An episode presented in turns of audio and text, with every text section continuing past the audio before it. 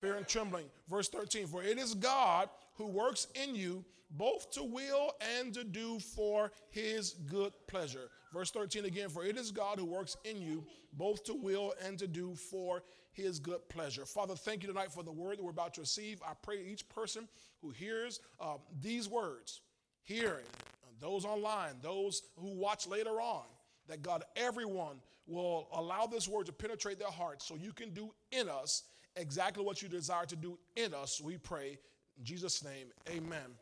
and amen.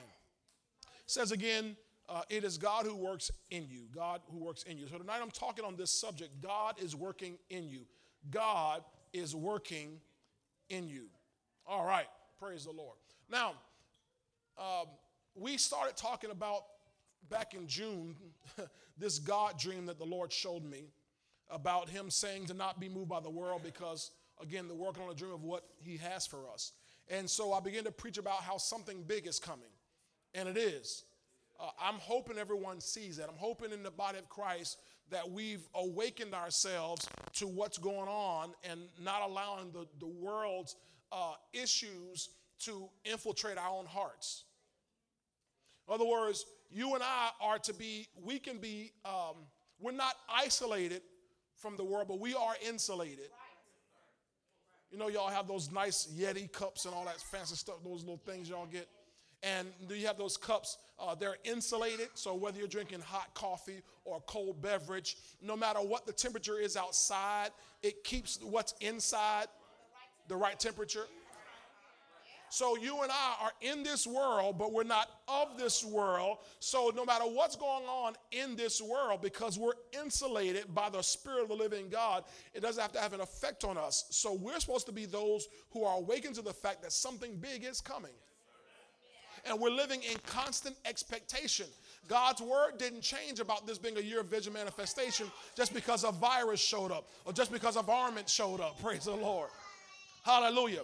So I've been talking about us having or preparing ourselves for large money. Hallelujah. Large territory, large work, and major responsibility. Amen. So that's what God's bringing us into. Everybody say large money, large territory, large work, and major responsibility. Now, I want the meeting to get for me, please, Isaiah 42, verses 6 and 7 in the CEV, in the Contemporary English Version. Because I want you to understand, everybody here that, and those online, please understand, God has a purpose for your life. God has an assignment on your life. And He has a destiny for each and every one of us. Okay? And there's something great that He wants you to do. Tell your neighbor, God didn't save you by accident. You're intentionally saved. You understand that? You didn't sneak into the earth. God, okay, y'all don't repeat that. But God, okay, y'all keep going. Okay, you, you, you were not an unplanned birth. I don't care about your mom and dad's plans. God did not, uh, you didn't surprise God by coming into the earth. He has a purpose for you. He has an assignment for your life and He has a destiny for you to reach. Everybody say purpose, purpose. Assignment, assignment, destiny. destiny. That's iPad. That's I have a purpose. That was a little Kirkland joke. I have a purpose. I have a purpose, an assignment, and a destiny for my life. God has a plan for me. And so He's working in me to get me to that place. Now, we read on Sunday Isaiah 42, verse 6 through 6 and 7 from the CEV. Thank you, Talia. Praise the Lord.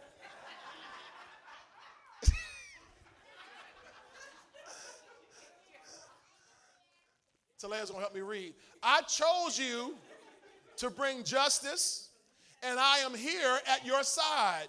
I selected you. Say, everybody say, God selected me.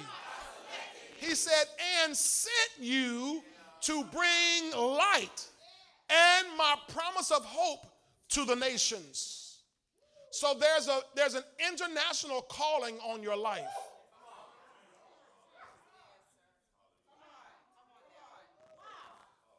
Mm-hmm.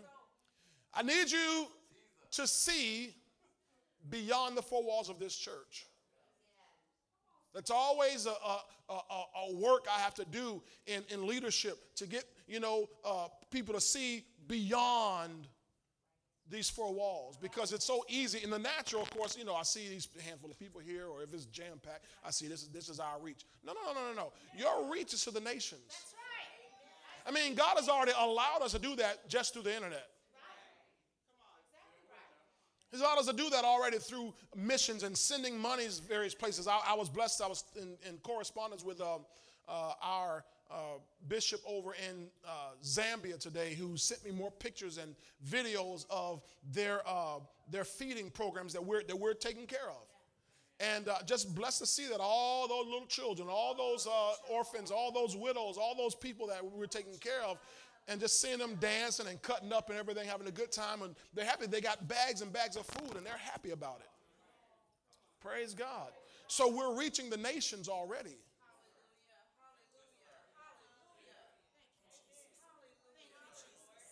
Yeah, praise God.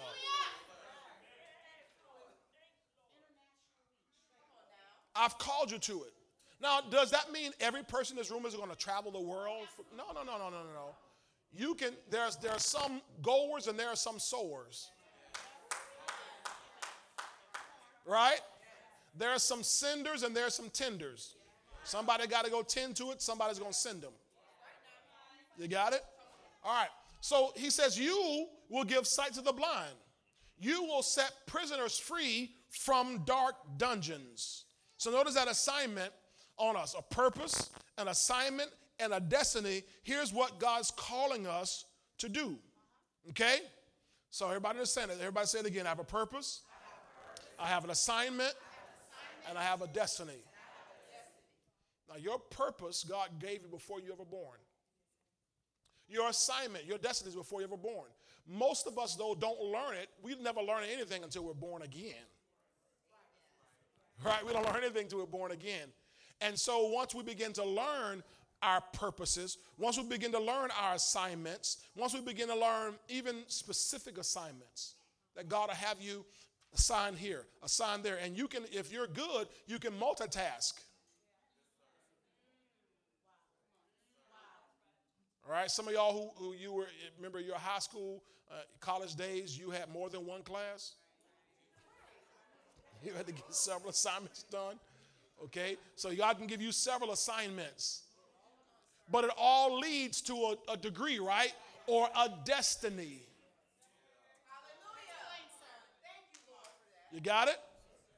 Now, what I want to begin to show you is something the Lord began to do with me about, uh, I'd say last week, uh, before, just before the, the um, uh, healing school, just my personal time, is this, is God has a systematic way he works in us. I want you to, to get a hold of this. God has a systematic way He works with us, is a better way to put it. Way He works with us. Huh? Talia?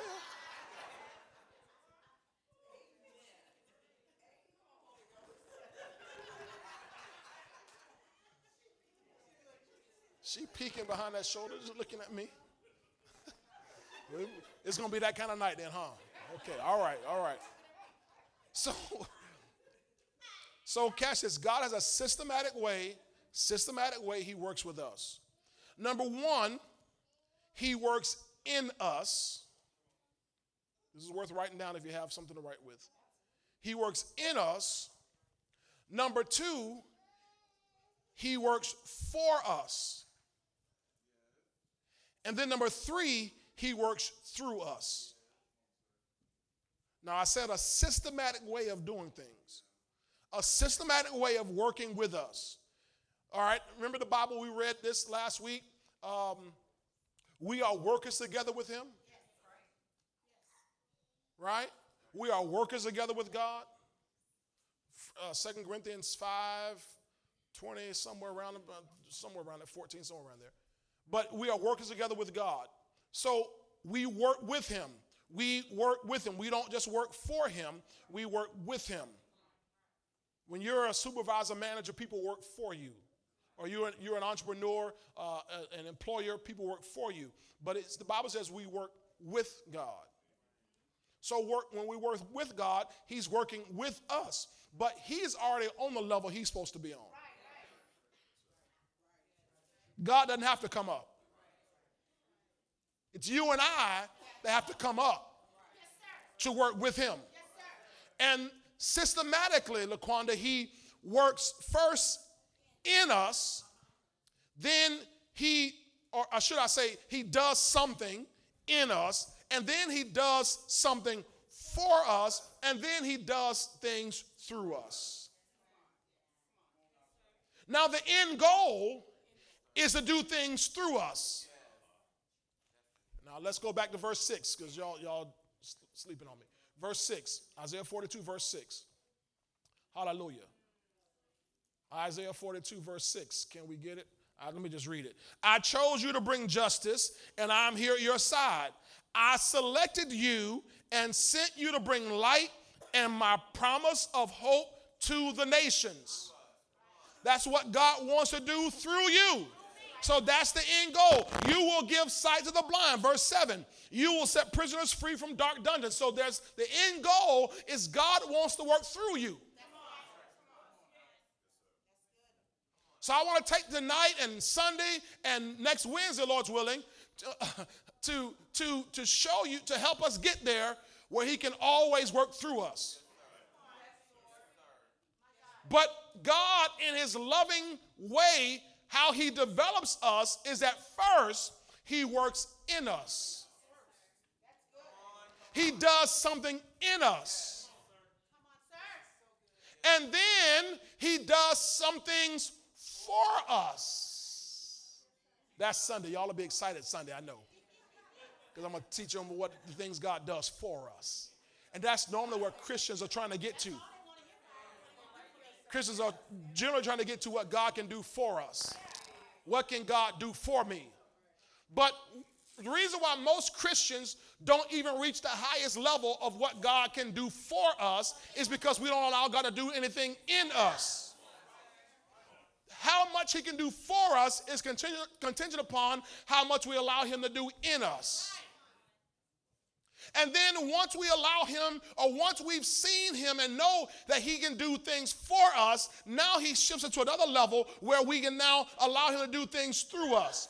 That's the end goal. Are y'all with me? God wants us to bring healing to the nations. God wants us to supply the needs of the nations. He doesn't want government doing it, and he doesn't want heathens doing it. He doesn't want heathens doing it. Right now, heathens doing it because the most Christians have not gotten to the point where we can let God do it through us. Are y'all hearing me? So God's trying to get us to the point where He can do great things. In Daniel, uh, I think it's chapter 11, um, 25, somewhere around, somewhere around there, it says, uh, They that know their God shall be strong and do exploits. Those who know their God shall be strong and do exploits. So there are great things that uh, are supposed to be done, exploits. Great exploits, some translations say. Big things are supposed to be done through us. Through us. But before God can do them through us, He wants to do them for us. But before he can, he can do them for us, he has to do them in us. Hallelujah. That's right, Chris. I, I uh, want you prosper and be in health as your soul prospers. You got it? All right.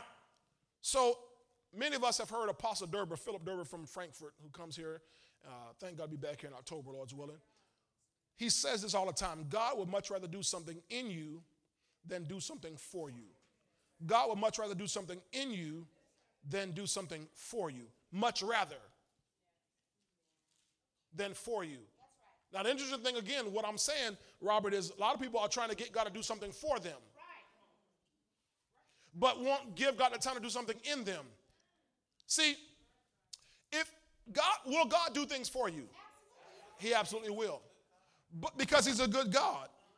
But if if we try to skip to the level of doing something for us, in fact, I don't even I don't let me not even say skip to the level. When you get born again, I say this all the time. When somebody comes here or we meet somebody, they get born again, I often tell the first thing I tell them is, hey, look out for your welcome package. As soon as somebody gets born again, I say, look out for your welcome package. God has something He wants to do for you. He wants to bless you. It's God's way of saying, thank you. I've been waiting for waiting all your life for you to come to, back into the family. And people, it's, it's just astounding the, the calls I get from people like, man, man, just, it scared me how much stuff just happened to me. I say, bro, don't be scared. This is, I told you God was going to give you a welcome package. God's always going to bless you. He's going to do things for you. But see, the problem with that is those are uh, endowments, those are blessings, those are miracles. But the Bible doesn't say the just shall live by miracles. It says the just shall live by faith. We say it out in the world you give a man a fish and he'll eat for a day, but you teach him how to fish and he'll eat the rest of his life. Right? So God can keep giving you fish. Remember the people that kept following Jesus Christ for the fish and the loaves? He better face said one time, they don't follow me for the fish and the loaves. But when he tried to give them the word, that would change their lives, they left. They deserted him, John 6. John 6, verse 66, they all walked away. They left him. That's the same chapter where he had just fed them. He had just fed the 5,000 members, women, and children, and later on, by the end of that chapter, they left because they had not had anything done in them. They were only looking for what he could do for them. So there's nothing to keep them, and nothing that they could now use and and uh, uh, replicate. It's about replicating. God wants you to be able to repeat this over and over and over again. Live by faith, manifest by faith all the time. Learn now how to do this all the time. And then when you get good at it, it's not just something that happens to you or for you. It's something now you begin to let this flow out of you and through you and begin to manifest for other people. That's the end goal. Got it? Okay. Now, so praise of God. Now, transformation happens in us, right? So, what God does, He starts by calling us to Himself. Put John 6, verse 44 on the screen, please. Because when God, first thing God does in this process is that He calls us to Himself, right? And when we come, when we answer that call, joy is called a new birth. Okay, Jesus said this in John 6 44. He says, No one can come to me unless the Father who sent me draws him. So no one can come to Jesus unless God draws them. So, first thing God does in this process when He has His eyes on you is He draws you. And here you are dancing in the club.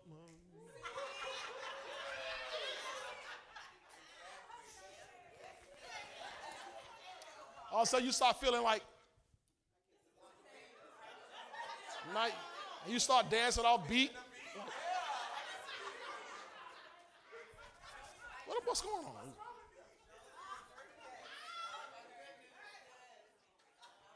Or you're out at somebody's house. And you're like,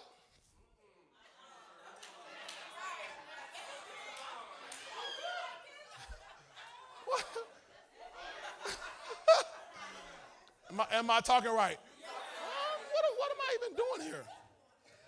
I don't, you sick? No, I just, I feel queasy. I don't know why I feel queasy.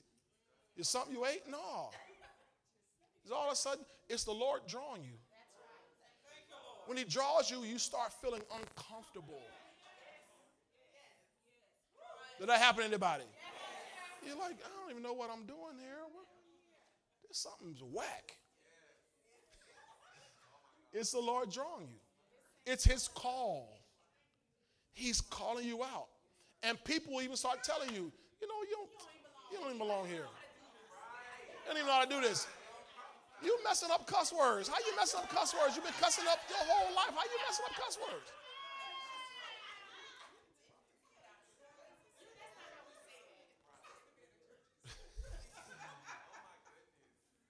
Did you just pour that quart out? You don't come back. Now, put Romans 8, 28 through 30 on the screen, please. Romans 8, 28 through 30 on the screen. Because I want to show you what's happening here. Because I'm talking about how God, because of purpose and assignment and destiny, He has to begin to do something inside you. So Romans 8, verse 28, we know there's some people quote this all around, no matter what church you go to. And we know that all things work together for good to those who love God, to those who are called according to his purpose. People preach that at funerals. Preacher that somebody got in a car accident and lost one leg, and now they're going to preach about the Lord. All things work together for good. And that's not what the Bible is talking about. When you go through tragedy, that's not God trying to work things together for your good. It's not what he's talking about. Go back and read the beginning of the chapter from verse 1 through 27. It's talking about how the Holy Spirit works and the Word works and your righteousness works. All these different things work together for good to get you to a point where He can use you. All these, we can really say, and we know that all these things, that's better, you might, might benefit you to write it in your Bible. And we know that all these, these things work together. Not all those things out there in the world. Somebody come slap five your mouth. Well, it's working together for my good.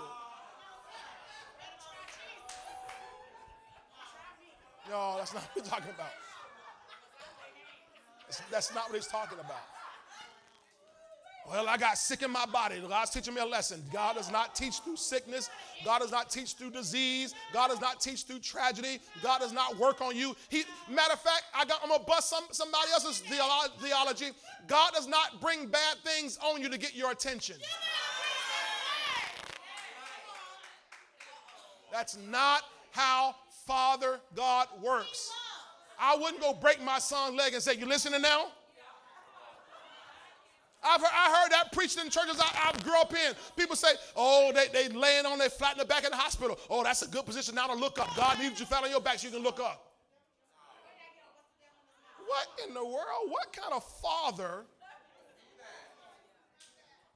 would abuse their child to get their attention?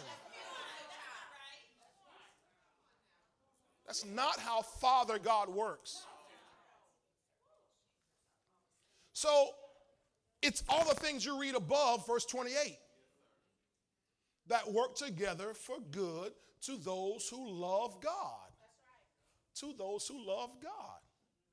Who, to those who are the called according to his or to God's purpose. Everybody say, I've been called. Now let's keep going through the end of the chapter here. For whom he foreknew, foreknew, foreknew, that means knew before, so God knew you before you got born again. He knew you before you got born the first time. Before you were formed in your mother's womb, He knew you already. That's why we are anti abortion. Because life begins at conception. At conception. Not six weeks later, not 12 weeks later, not, not the third trimester. Life begins at conception he foreknew, he also predestined to be conformed to the image of his son. So that's the destiny right there. That's what he's trying to get me to, to look just like his son. Right? That he, Jesus Christ, might be the firstborn among many brethren. So the end goal is that we all look like our big brother Jesus. Big brother Jesus, that's what we're going to look like. Right? Okay, verse 30, please. Verse 30. Now here it is. Here's the process, Marcus. Watch this. Moreover, whom he predestined, these he also. That's what happened when you in the club.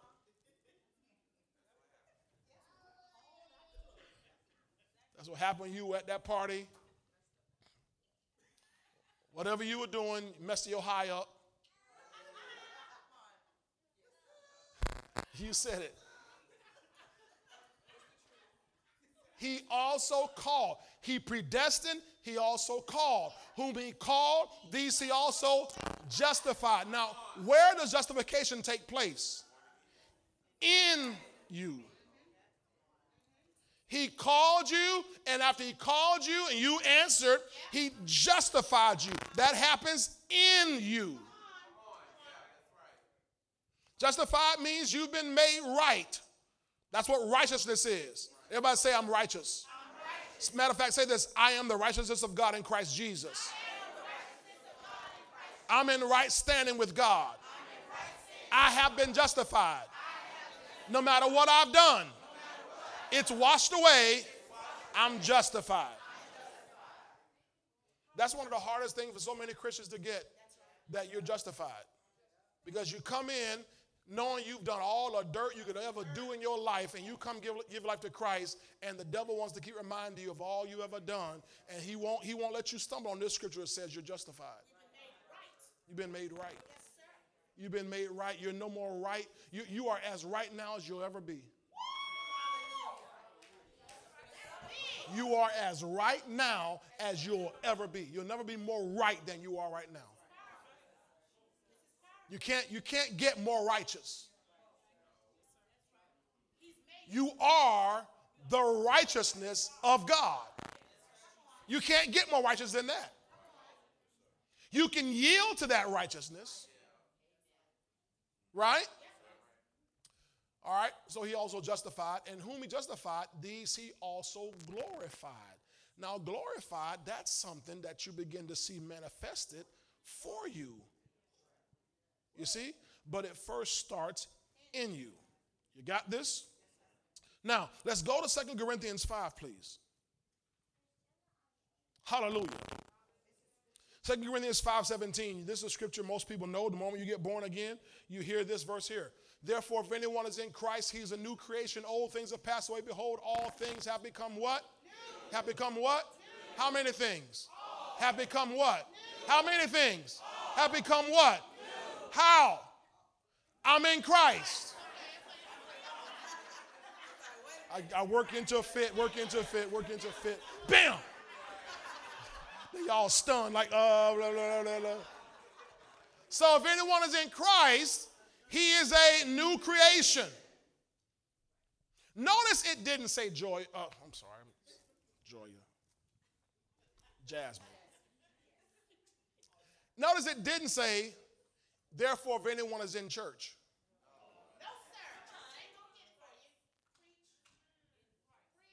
no. You know, there are a lot of people in church who are not new creations. Well, I, before COVID, they were in church. And they're not new creations. They didn't say, therefore, if anyone is in church, he's a new creation. He says, if anyone is in Christ, so, church membership does not recreate you. It's, yeah, you have to be enfolded into Christ. I think that's the Passion Translation uses says that phrase, enfolded. Y'all know what enfolded means. Any of y'all bakers, when you, you baking, you, you can fold in the eggs on something. Is that right? I'm making, no. You fold in nuts, you fold in other, you fold in it mix the eggs, but then you fold in other ingredients, nuts and yeah, flour and stuff. So in other words, you make it now one. You, you right? Okay, so let's move on. So therefore, if anyone is in Christ, Chris said I'm right. Chris said I'm right. Chris Stafford, he knows how to bake.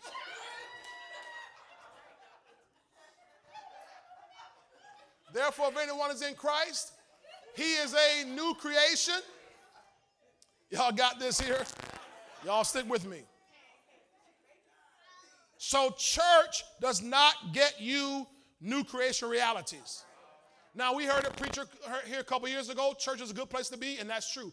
Church is a good place to be, but church does not get you new creation.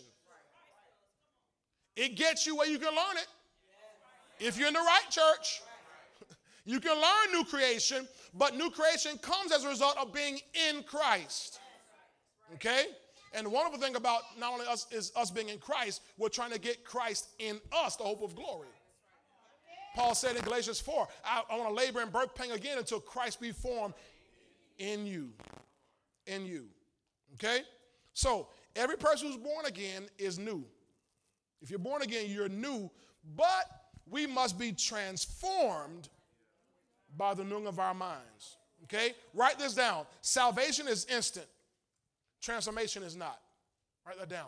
Salvation is instant, Transformation is not. How long it take you to get saved? Just all of about five seconds. Just believe. Do you know to get saved, you don't have to, you don't have to quote Romans 10 9 and 10? You know, you don't have to quote Romans 10 9 and 10 to get saved. Right? You know, Paul, who wrote Romans 10 9 and 10, didn't quote Romans 10 9 and 10. He wasn't saved yet. I mean, he was, he was saved before he wrote Romans 10 9 and 10. So, how did he get saved? Lord, who are you? What do you want me to do? Okay. That's how he got saved.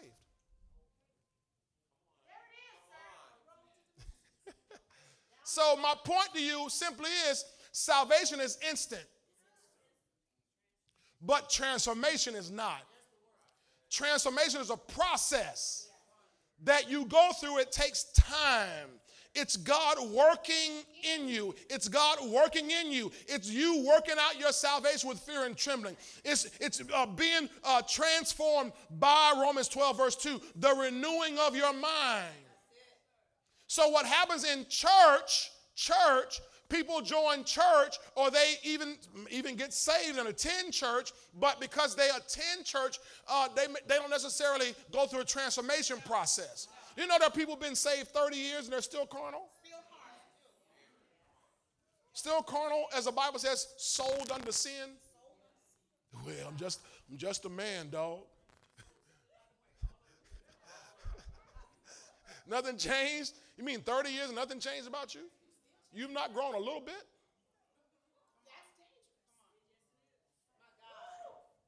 See, salvation is instant, but transformation is not. You got it? Okay, now, thank you, Lord. When you get born again, God is just beginning his work in you. Getting born again is not the end, it's the beginning of his work inside you.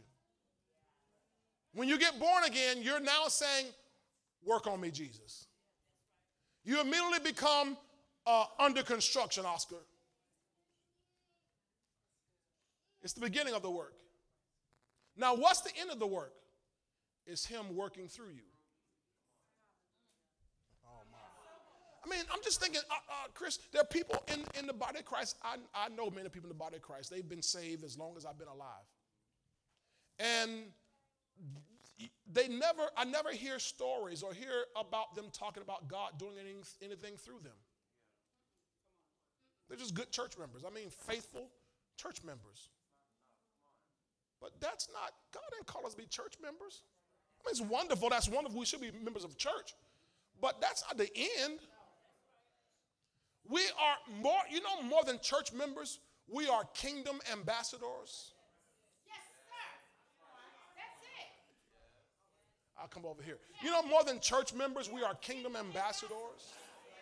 You know, ambassadors go on uh, trips on behalf of the nation that they're from. They work on behalf of the nation that they're from. They, they represent the nation that they're from. I think that's 2 Corinthians 5.20. We are ambassadors for Christ, right? So we are ambassadors for him, not members. Now, as an ambassador, I'm a member of the body. And he assigns me to a church. But Going to church isn't the end. That's just where I go to be developed. It's, that's just where I go to learn, to let Him uh, uh, work in me. And then, if you're in the right place, you, you learn what He can do for you. But if you're really in the right place, you learn what He wants to do through you. And you say, That's what I'm here. That's what I'm, that's what I'm here for. That's what I'm all about. I want God to work through me. Glory to God. Glory to God. Hallelujah. Now, so too often we want God to do something big for us. Now, how many of y'all want God to do something big for you? All right, nothing wrong with that. Not, nothing wrong. In fact, if you don't want God to do something big for you, I, I, I need to talk to you because something's wrong with you. Every that's right. Father God, we all want God to do. I mean, my kids want us to do big. I mean, to my, my natural kids, those those crumb snatchers, man. I mean, they always they they think big. It's just crazy. It's crazy, crazy, and um, yeah, they keep your faith active, right? Just tell them no. No. All of God's promises are yes and amen. Well, if you tell them, if you tell them yes all the time, you're gonna spoil them. Who said so? That's a worldly, poverty-minded, limited mind thinking that you're gonna spoil your kids if you do good stuff for them. So what you do is is is is you you you you withhold from them everything and and then you make them now covet what everybody else has.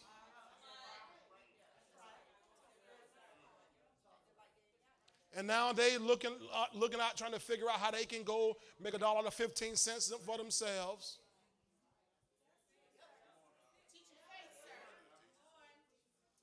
Mm-hmm.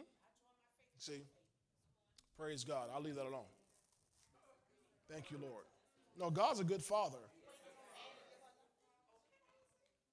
I remember the time uh, my son and I were going to a baseball game deep, and, um, I, and we, we were broke.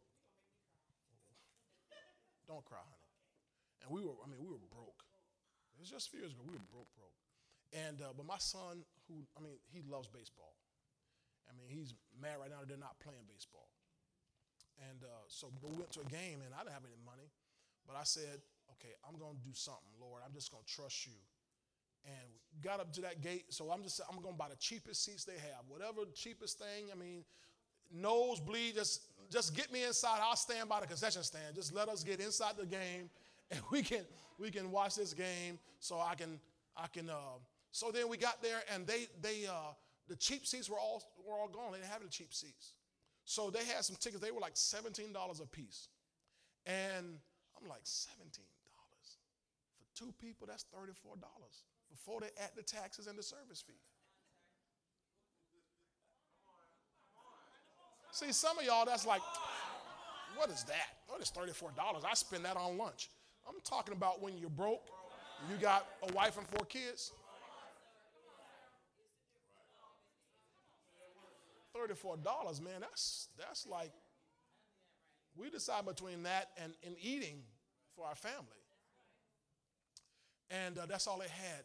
And I'm like, man, $34, Lord mercy. And inside me, I heard the Spirit of the Lord say, don't let him down. Because in my mind, Liz, I was going to get in the car and go home.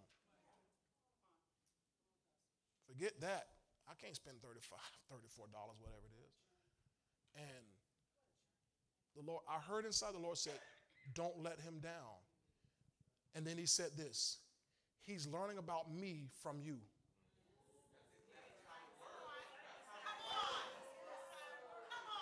He said, He's learning about me from you. Don't let him down. I said, Okay. All right, Lord. I said, Okay, okay. I mean, the way he said it, Tamara, it was, it was stern. It wasn't soft as I'm saying, it was stern. Don't let him down. And I said, Okay, all right. I'll, I'll, I'll, I'll, I'll get the tickets. Before we get by the tickets, somebody says, Hey, sir, sir, sir, you guys got tickets to the game? Uh, no, not yet. But you know, you know, scalpers. No, I'm good. I'm good. No, no, no. I got some tickets. You, you want some of you and your son? You gonna give them to me? Yeah, yeah. Man, these were like the best tickets we ever had in our life. They were like down front. I mean, right there, we're like sitting right there by the dugout, like, oh my God. There's no way I would have been able to afford those tickets. How much was ticket? Like $75 a piece, those tickets? 120 Oh, down, yeah, they were like, oh yeah. $125 maybe, I think, for those tickets a piece.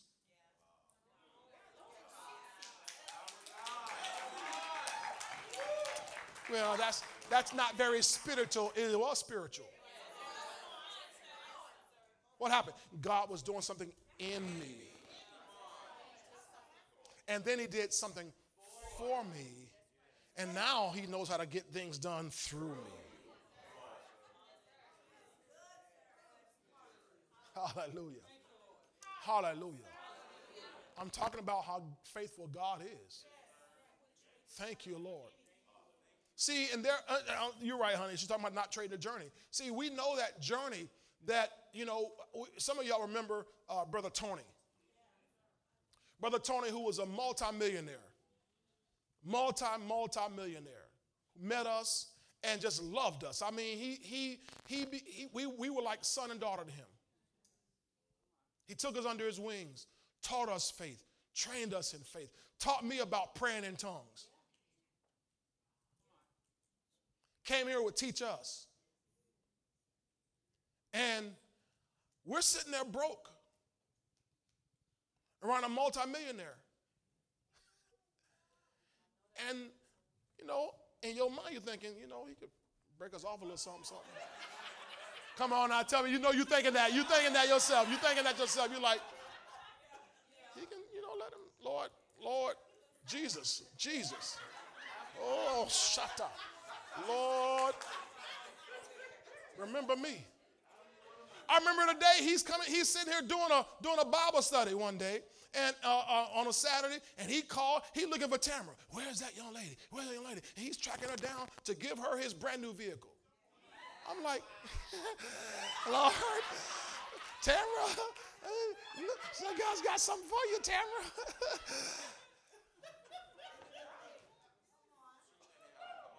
and as long as he was around, the Lord never let him do anything for us. I mean, we'd go to lunch and, you know, he'd buy lunch and, you know, things like that. But I mean, we're broke. But see, what was happening was God was doing something in us. Then he sent along Apostle Durbo, at that time, Pastor Durbo and Mama Alberta. Come along and they're rich. And we're still.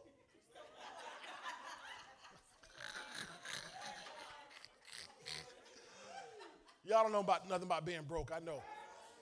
Still, just broke. In debt. Half a million dollars, just about. And, you know, praise God. Brother. And never. Dad would even talk about how times he asked God, God, just let me, just let me do something. And God said, Don't you touch that. Stay out of that. Why? Because I'm trying to do something in them. Because if I can do something in them, they let something develop in them, then they'll know how to come to me and I can do things for them. And as they grow in their faith and grow in their expectation, now they'll be conduits and vessels. Now God can get many things done through us. See, now God knows that for us, Pastor Kim and myself, now He can get plenty of things done through us. People call needing help. We don't even come to the church about it. Call the church for it. How much is it? All right. Boom, boom, boom, boom. We'll take care of it. Well, I don't mean check because I we don't I haven't had to use a check in, in probably 10 years. But I mean, he knows how to get things done through us. Nations, taking care of Zambia and stuff like that. We've been doing that on our own. I mean, feeding them on our own. And I remember there being a time we didn't have money to, to pay, I mean, for our own groceries. Thank God people will feed us. Andrew, remember you make the Andrew, Andrew used to make this this lasagna. You used to have them little sausages in there.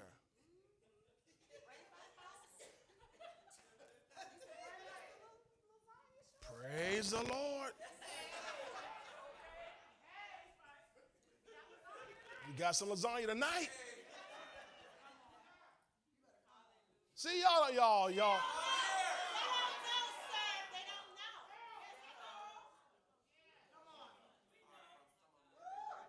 Sometimes we want God to just abracadabra, boom, boom, lamb. But we don't live on miracles, we live by faith. So faith is on the inside of us. If we let faith develop on the inside of us, then we can begin to manifest over and over and over and over and over and over again. Are you hearing what I'm saying to you tonight? So we got to be transformed by the renewing of our minds. Okay? So God wants to do something big for us, and He wants to do some things big, some big things through us. That's what we want. But He won't do it before we're ready. I want you to grab that in your mind. He won't do, th- do big things for us, nor big things through us before we're ready. And God knows when we're ready. God, I'm ready. When you gonna do something big? You ain't ready. Because you know what? Can I prove it to you? If you were ready, he'd be doing it. Because God's looking already to do something. He's, I mean, God's trying to get big things done on the earth right now. So if you're ready, He's going to come right to you. Boom, they're ready. Boom. I need to work right now. I can use that one right there. The Bible says the eyes of the Lord go to and fro through the earth, looking to show Himself strong on behalf of those whose hearts are loyal to Him. So He's ready to do something for you. But if your heart's not loyal to Him, He can't get it to you because He knows if He gives you, if He does something big for you before you're ready, you'll slip out on him.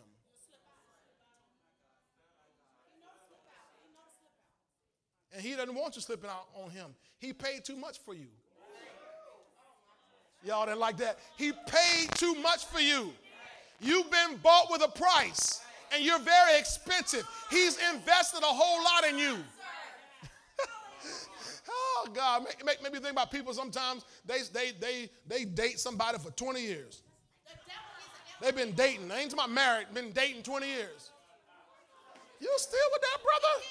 Well, child, I've invested a lot. I've invested a lot in this relationship. 20 years and not married yet?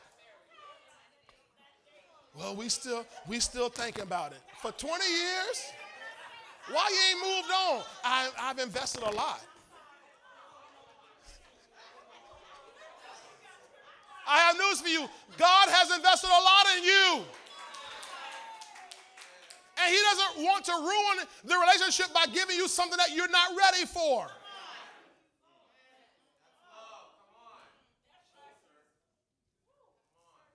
Glory to God. So God's ready to do some big things, right? Large money, large territory, large work, major responsibility. Look at Philippians chapter 1. I got a few minutes left here. Philippians chapter 1. Glory to God. Verse 3, I'll start there.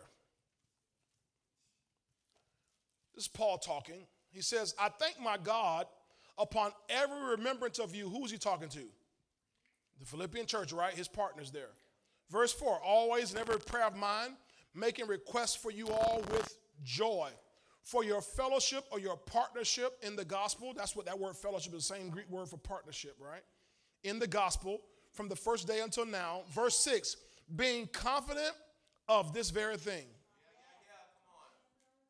that he who has begun a good work in you.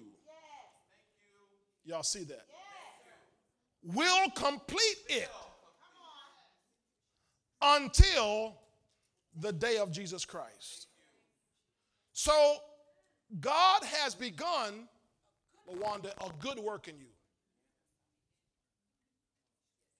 When you answer this call to be saved, you went under construction right then.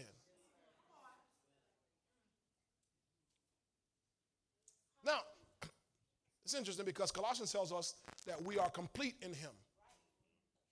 Now, that's positionally complete. But practically, He's working on us. He's begun a good work in us. Because the end of the work is not that He just does something in us or that He does something for us, is that He does something through us. What's the end goal? Through us. It's to work through us. It's to work always through us. It's for you and I to become a conduit. It's, it's for you and I, you, you, you and me to always be, be people that God can use anytime, all the time, everywhere, anywhere. To work through us. Hallelujah. Now, the beautiful thing about this is when God works through you, you're always going to be blessed by it. I was laughing with, a, with a, uh, my wife and a couple Sunday. We were talking about, you know, uh, how uh, my wife remarked about how growing up, when her dad would send her to the store to get something, you know, he'd give her $20, $50, whatever it was, and he never got his, his change back. Or no, you like that? You? No change back. $20, you go buy a soda and a, and, a, and a Snickers bar and a honey bun for him, and he never got his change back. Anybody else went through that? I know my kids like that now. I give them money to go somewhere and do something, and what a change. Oh. So, so, but let, let, me let me clue you in on something. After a while with my kids, what I did was I intentionally let them keep the change. And if you look back on your father, whoever was giving you the money, if they didn't, if they didn't wrestle the change out of you, they didn't want it. They knew what they were doing. It was their way of blessing you, their way of gifting something to you. You got it? So, the way God works is when He wants to get something done on the earth, He sends you to do it, and you get to keep the change. Isn't that good? I mean, when I heard them talk about that Sunday, I was like, boy, that'll preach. So I'm preaching it right now. That's good that he lets you keep the change. That's his intent. So, in other words, he's always able to do exceeding abundantly above all we can ask or think. So, he goes beyond what you need to get his job done. As long as you keep in mind doing his job, as long as you keep in mind letting God work through you, you will never have to worry again about what he'll do for you because what he'll do for you is always included in what he does through you. Oh my God. What he does for you is always covered by what he does through you. Am I right about it? Jesus Christ is always about his father's business. Did he ever have to worry about money? No, because he was always doing the business of the Father. So because God's always working through him, what, was, what God wanted to do for him was always covered. And that's what God's trying to get us in the body of Christ to really understand and grab a hold of. We don't have to worry. Take no thought for your lives, what you shall eat, what you shall drink, what you shall put on. Seek first the kingdom of God, his righteousness, all these things shall be added to you. In other words, God said, just do my will, you can keep the change. I'll come over here. Just do my will, and you can keep the change. Make yourself a conduit, make yourself a vessel, make yourself an instrument, make yourself a distribution center, and whatever I send through you, you can keep the extra. There's a little boy had two fish, five loaves of bread. John 6, remember that? Jesus said, Hey, what y'all got out there? They couldn't find anything, but this two fish and five loaves of bread is all this little boy has. He said, Bring them to me. So that little boy committed what he had to Jesus. Jesus took what he had, multiplied it, divided among everybody else, took up 12 baskets full. Who guesses those 12 baskets went home with? That boy and his family. They kept the change. He said, Gather the fragments and nothing be lost. Oh, that boy got to keep all the change. If you make up in your mind, I'm going to do God's will no matter what I do, He'll always make sure you get to keep the change. Are y'all hearing this tonight? So I spend the, the bulk of the time, Pauline, the bulk of the time, Robert, trying to get the people of God to let God do the work in them. You can't skip past the in you. You, you can't skip past the in you. You got to let God do this work in you first. So you'll be ready for the for you. We all want God to do things for us. But God's smarter than that. He knows He has to do the things in us first. The Bible says complacency or, or prosperity destroys a fool. Right? Thing in, in, in, the, in the New King James, you read in Proverbs 1, complacency destroys a fool. That's, that's prosperity. So he won't give it to somebody who's not ready for it. Because he knows you'll, even James talked about that. You have, you ask, uh, and you have not because uh, you ask, ask amiss that you may heap it on your own lusts all you think about is you, so I can't get it to you because all you think about is you. This is why you hear me always saying, practice now being a giver, practice now being a distribution center, practice now being somebody God can work through at the level where you are. When I was in that Sweet Bay store down, this used to be Sweet Bay down here. Y'all remember that?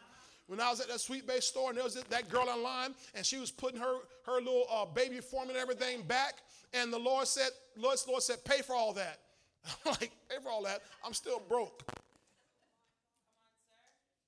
I heard the Lord say, pay for all that. I was like, ma'am, um, don't put all that back. Just, just put it there and, and ring it, ring it all about. I'll pay for it. Huh? I said, just, just don't say anything. Just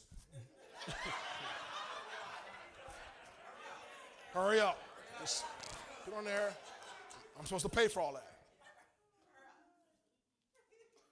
And I said, All right, Lord, I'll do it. Now, I'm, I don't know how I'm going to take care of my wife and four children. But He's making me practice through me by working in me. And when we paid, well, my wife wasn't there, but it's her money too. When we paid for those groceries, and then I used the last little bit I had to pay for our little, my the little couple things I came to get. I wasn't grocery shopping, yeah, I, I'm, that's not my role. Uh, that's not my anointing, put it that way. I'll do it if I have to, but that's not my anointing. No, if I, ain't gonna lie, I'm not gonna, I'm not gonna lie, D. See, if I was doing it, it'd have been generic everything. I'm just gonna tell the truth. No, I'm just telling you, uh, y'all like, no, no, I'm just telling you, if it was me back then, back then everything would have been black and white label, black and yellow label, no name brand. It'd have been, wouldn't have been the Cheerios, it would have been Cheerios and everything. You know what I'm saying? I ain't lying to y'all. I was broke, Dig, I was broke. I remember when God gave me the revelation one day. What's, don't let me forget the Sweet Bay. I, one day I'm, in Publix and I'm supposed to be buying some orange juice one day and I'm buying some orange juice, but I'm, I'm, I'm, I'm comparing orange juice. I'm sitting there in front of the orange juice about 15 minutes.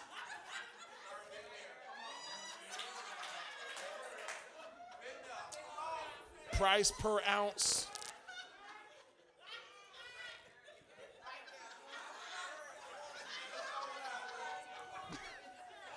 See, none of y'all ever been there, have you? And I'm sitting there looking at orange juice. And all of a sudden, and what happens, the, the, the, the I think was it Tropicana? I think Tropicana was 39 cents more than the juice I was to buy. It, it, wasn't Donald. I don't think it was Donald Duck. I think it was like, it was, it wasn't. It, it's probably been recalled by now, what I was to buy. But I'm sitting there and it's like, it's 39 cents. All of a sudden I heard this in me. And this, I know the Lord's talking. He said, it's 39 cents.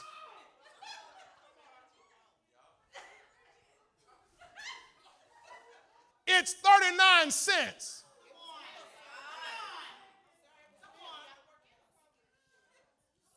Now, I know this, y'all don't go through this, but I'm sitting there and I'm stumped. Over 39 cents. All of a sudden now he got, I, I start thinking, here you are preaching prosperity, talking about millions of dollars, and you're sitting here lamenting over 39 cents. How are you going to believe me for millions and you can't spend 39 cents? See what happened? I had to let him work in me.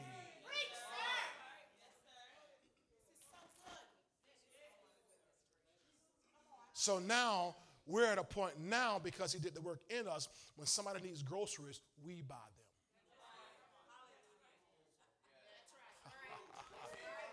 because he did something in us, then he did some things for us.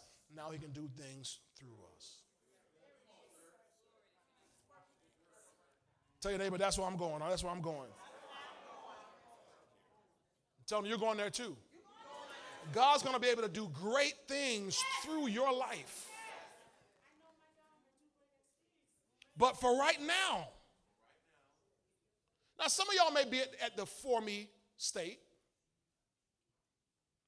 But can I, can I tell you this other thing? Don't never forget this. Remember, the first stage is what? In you. The second stage is what? The third stage is what? Never forget this. Every level you go, go to, you start over. Don't ever forget that. Every level you go to, you know, we used to sing a song, every round goes higher and higher. So every round that you go higher, you go back through the same process. Oh, yeah. You, you, every, every level, every level you go to, you start the process over again. Not from the bottom, but it's, it's, it's in you on a higher level. In Other words, in other words, when, when, when God tells, tells me in that grocery store to, okay, pay for those groceries, okay, he's doing something in me. Now when he tells me, buy a car for someone.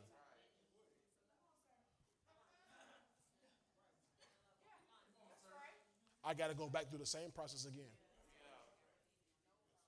So you follow what I'm saying? He's got to still do a work in me. Hey, he, he reminds me, hey, hey, we got through the 39 cents. We got through it. You, you got through the 39 cents, son. Let's do this. Come on. Come on. I'm bringing you up to a different level here. You follow what I'm saying? Oh, gee whiz. I don't mean to use all this time. I'm, I'm already past time. Uh, so let me read Philippians 1, verse 6 in the Passion Translation says, I pray with great faith for you because I'm fully convinced that the one who began this glorious work in you will faithfully continue the process of what? So, what is God doing? Maturing me. Maturing me. Not making me older, but making me where I'm able to handle more. You know, in Galatians uh, 4, talks about the heir as long as he's a child. Galatians 4 1, the heir as long as he's a child is no different than a servant or a slave, even though he's the master of the whole estate. So you, there's so much you have that God has given to you already, but as long as you are still spiritually a child, he cannot entrust you to those things. He cannot put large money in your hands or large territory or large work in your hands, let alone major responsibility. You wouldn't, I wouldn't, I wouldn't give Talia major responsibility. She gone now. Let's start over now that she's gone. No, I, I, would, I wouldn't give my son at 14 major responsibility. Son, you take the trash out. Take, take the recycling out. Hey, bring it in.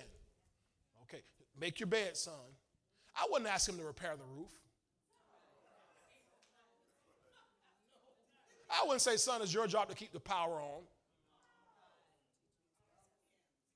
I gotta, I gotta train him on the little stuff. You just make sure you keep that trash out. So they know now we go home every Wednesday night, get all the trash out. They know because the garbage collector comes tomorrow. They know, right? Not in my neighborhood. I know you know your neighborhood. But what I'm saying is, you you you have to uh, grow into this. So he says, he continues the process of maturing you and will put his finishing touches to it until the unveiling of our Lord Jesus Christ. Everybody say finishing touches. Now, the picture I get when I see this is you ever seen a, a, like Paul, Pauline's an event planner, and other people who do events, things like that. You know, event planners like right up until showtime. They'll be moving stuff around. You're like, okay, good, it's good. And no, no, I don't like that. I'm, I'm, yeah, they, they're gonna do. I mean, especially a detailed person, right? Anissa, you know what I'm talking about. You think it's just fine, and they like, no, no, no, no, no, no, move that around. Turn it just a little bit. Like, God, I'm, I'm about to leave, y'all, okay? oh, wait a minute, wait a minute, wait, wait, wait, wait, wait, wait a minute. Finishing touches. An artist, finishing touches. You think, man, that's that's a beautiful, beautiful art. And no, that artist saying, no, no, no, I just one little detail. I wanna, I gotta put that eyelash on right there. I gotta. I got, I got, I got to make the sun. I need a little more ray of the sun coming right through there, through the clouds right there. That's what the Bible says God is doing for us. He's, he keeps on putting finishing touches on us. Somebody say, I'm not finished yet. But he's putting finishing touches, touches on us until the unveiling of our Lord Jesus Christ. So once Christ comes, he, we're going to be ta da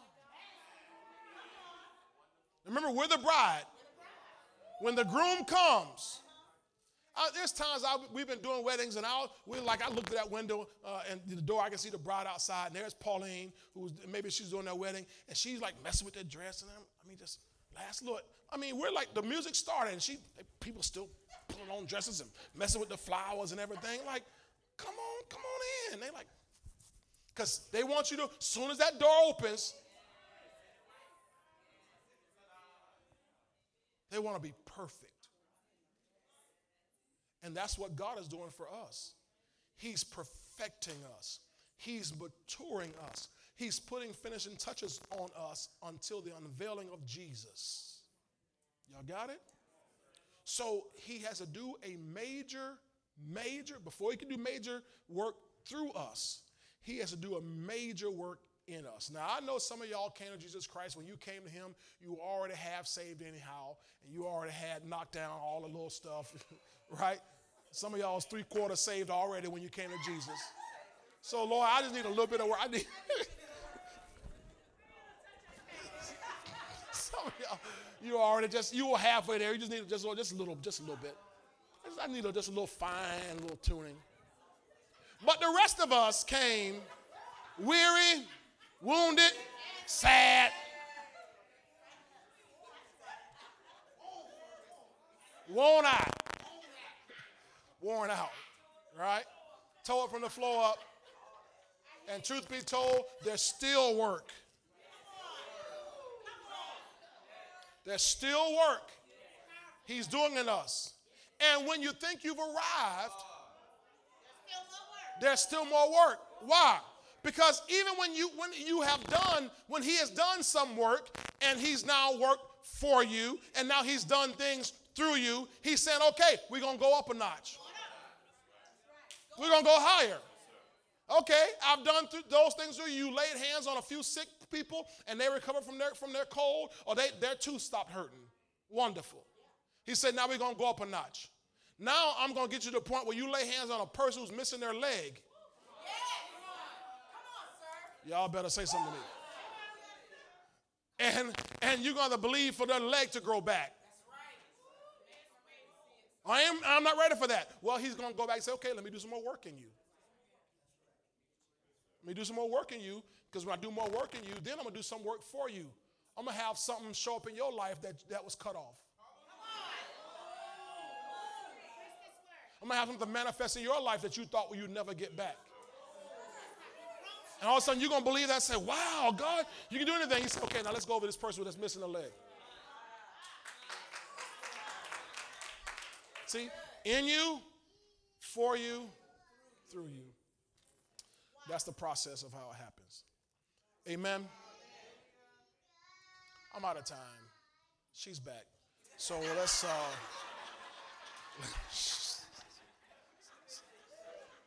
She's back. Praise the Lord. Our main scripture we read, I'll read it, and then we'll, we'll finish this on Sunday, okay? Philippians 2, verse 12 through 13. Philippians 2, 12 and 13. Hallelujah. Philippians 2, 12, 13. Let's go back to the New King James. Thank you. It says, Therefore, my beloved, as you have always obeyed, have we always obeyed? Okay, we're working on that too then. Okay. All right. So as we have always obeyed by faith. We always obey. Not as in my presence only, but now much more in my absence. What do you do? Work out your own salvation with what? Okay. But then verse 13. 13. For it is God who works in you both to will and to do for his good pleasure. I want to read Philippians 1:13.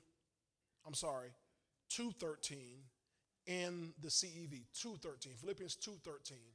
I probably gave me the wrong scripture. Philippians 2:13 in the CEV. Can y'all read it with me? Okay, read it. Go. God is working in you to make you willing and able to obey him. God is working in you. This is what he's doing first. His big plan is to do something through you, big, bigger than you can imagine. But he's got to start at first getting us willing and able to obey him. Willing, able, able, able. Because when you first get born again, you're not necessarily able. You're, you, you, you haven't learned how to use the spirit instead of your soul power. Most people first get born again, they're still leaning on willpower. I'm going to stop smoking.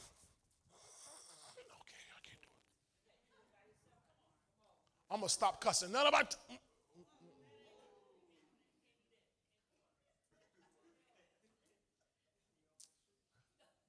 Because mm, mm, mm. what's happened, if, if you've not learned how to yield to the Spirit, because the Bible says, walk in the Spirit and you will not fulfill the lust of the flesh. So if you're not walking in the Spirit, you will fulfill the lust of the flesh. So you'll go back to cussing and you'll go back to smoking, and you'll go back to drinking, and you'll go back to slipping and tipping and uh, slipping around and, and telling people off. Tell your mom off if you have to. Mama, you burnt them biscuits. Pop! I'm just joking. So he has to work in us to make us willing and able to obey him. So, in other words, willing, he says willing to obey him. Willing? That means it's not my natural will to obey God. My flesh doesn't want to obey God. Can I tell you something? To this day, to this day, my flesh doesn't want to obey God. That's why I got to bring this body under subjection. I got to beat it down. I die daily. I crucify this flesh daily. No, we're going to serve God. Flesh, shut up. We're going to serve God. My new will is to serve God. No, I'm not going to do that. No, I'm not going to do that. No, I'm not going to do that. No, I'm not going to do that. Shut up. Shut up, flesh. You're not in control anymore. Now, I want to give you a little piece of good news, and then we'll go home on this. So, he's working in you to make you willing and able to obey him. Now, let's look at from the Living Bible, Isaiah 119. From the Living Bible. From the Living Bible. Here's what he's working on. Now, here's what you get, how you get to keep the change. Isaiah 119 in the Living Bible. I think I told y'all Philippians, but yeah, Isaiah, there it is. If you'll only let me help you, if you will only obey, then I will make you rich. Now that's God talking. So he's working in you to get you to the will and the ability to obey him. He says here, now, if you'll do it, I'll make you rich. See, that's the for you.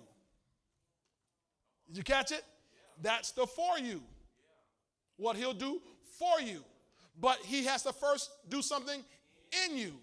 Once he does something in you, then you experience the for you. Now, if you don't give in to the riches and let the riches run your life, now you'll let God do things through you. So now, rather than the government or the heathens being the world's biggest philanthropists, it'll be the children of God who feed nations. And when we feed nations, we'll say, The Lord loves you, Jesus loves you. Are y'all catching this tonight?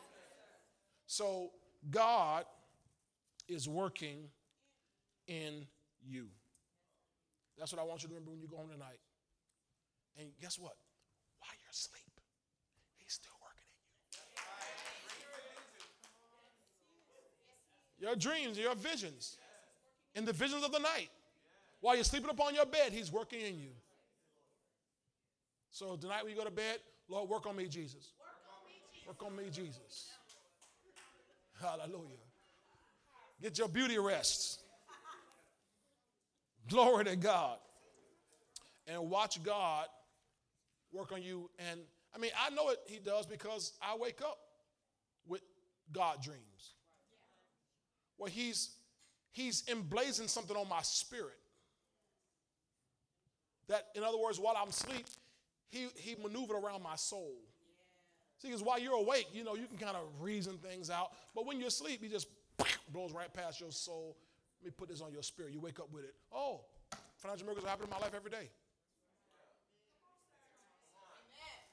Bam, there it is.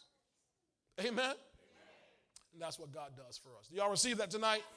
Well, if you receive it, give God a big hand of praise. Let him know you appreciate the word you received tonight. Hallelujah. Glory to God. Glory to God. Glory to God. Hallelujah. Thank you, Lord Jesus. Thank you, Lord Jesus. Thank you, Lord. Uh, is Kirkland here? I think he's in the back, right? Um, I need him to come out here. I, I need everybody uh, here tonight who your business was somehow impacted by COVID. In other words, because of COVID and everything shutting down, business was, you know, they weren't having events or they weren't doing these. I, if, if you were affected by COVID, I need, I need you out here. I want to just lay my hands on you.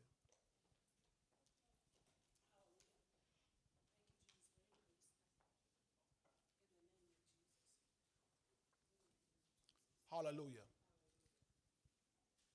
This is what the Lord showed me today, so I'm doing it.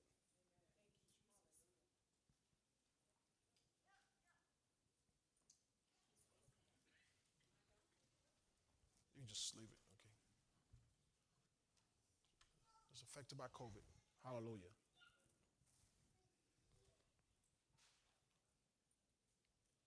Hallelujah.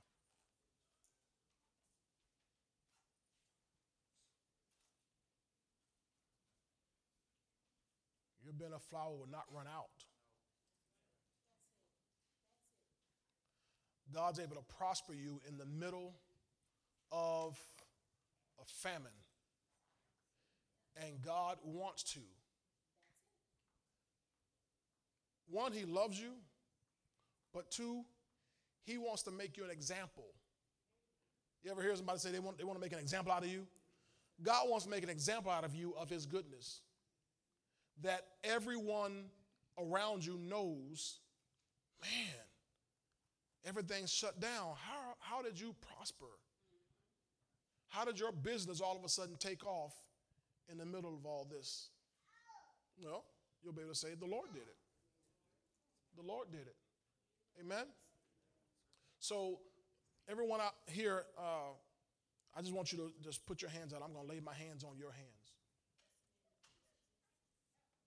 Lay my hands on your hands. Y'all can come on up here.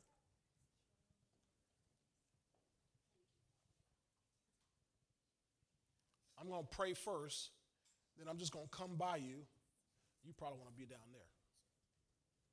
I'm sure y'all in business together somehow. Deacon Robert, in the middle of COVID, did you get increase in your business?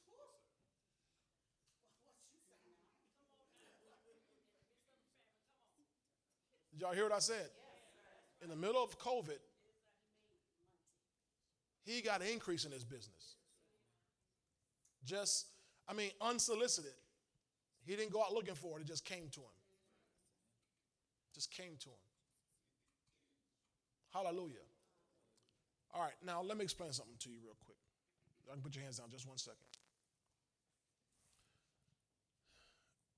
In you, for you, through you.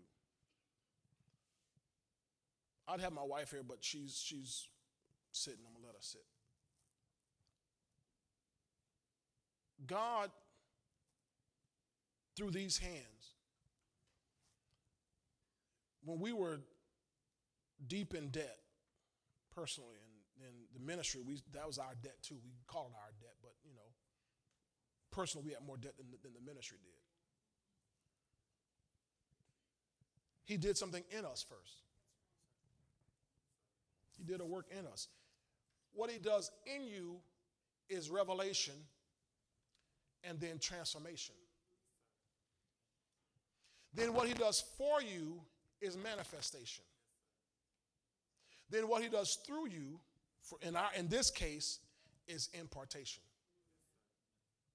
So because God did a work in us, and he's now done miraculous work for us, he can now do a work through us, impartation. So when I lay my hands on your hands, I'm imparting the same prosperity anointing that he had to work in us without anybody helping us. He wouldn't let people help us. You understand that? He wouldn't let people help us. And we were wanting it. But he wouldn't let them so that he could do the work in us. And then from that, he start doing work for us, manifestation. So that now I can stand before you, lay my hands on you in impartation. Let him flow through me into your lives. Okay? So from this night forward, you're going to experience increase in your businesses. That it doesn't matter what has been shut down, Nobody wants to buy products. Nobody wants to host events. Nobody wants to do this. Nobody wants to do that. That's nothing to do with you. Nothing to do with you. From this night forward, when I lay my hands on your hands, you're gonna you're gonna be like that woman, that widow woman, who all of a sudden she all she had was a little bit of oil in a jar, and all of a sudden God created a demand for oil all over town, and she's the one who had it. You got that? All right. Let's put those hands out again. Just gonna lay my hands on you, Father, in Jesus' name. I I'm doing what I saw, what you showed me, in obedience to your word, and the leading of your spirit. Thank you for what you've done in me Thank you for what you've done for me. And I thank you now for what you shall do through me. That as I lay my hands on these business owners, these entrepreneurs, these, these people, Lord, whose businesses have been impacted in some way, that God, as I lay my hands on them, I impart to them an anointing that makes their work, their product, their service attractive. In the name of Jesus, that makes them what they have in high demand. So much so, they'll have so much business, they have to turn it away. In Jesus' name. In Jesus' name. In Jesus' name. In Jesus' name. So much business, you have to turn it away. So much business from this day forward. So much business you have to turn it away in the name of Jesus. So much business, you have to turn it away in the name of Jesus. In the name of Jesus. More than you can handle. So much business. Oh, so much business. So much business, you have to turn it away. More than you can handle. More than you can wrap your mind around. I release an impartation right now on your lives. So much business. You have to turn it away. You won't be able to handle it. Much more than you can figure out. Much more than you can you you prepare for. So prepare yourself now. Get ready. Get your books back out. Get your goods back out. Get your calendar back out. Get your schedule back out. From this day forth, more business than you can handle. I command it and I release it now in the name of Jesus. Everybody shout hallelujah! Hallelujah! Thank you, Lord. We receive it now. In Jesus' name, amen. Give God a big praise tonight. Now, y'all get ready to receive that. Get ready to receive that from this day forward, more than you can handle. You have to turn it away. Amen. Everybody stand on your feet. Stand on your feet. Hallelujah.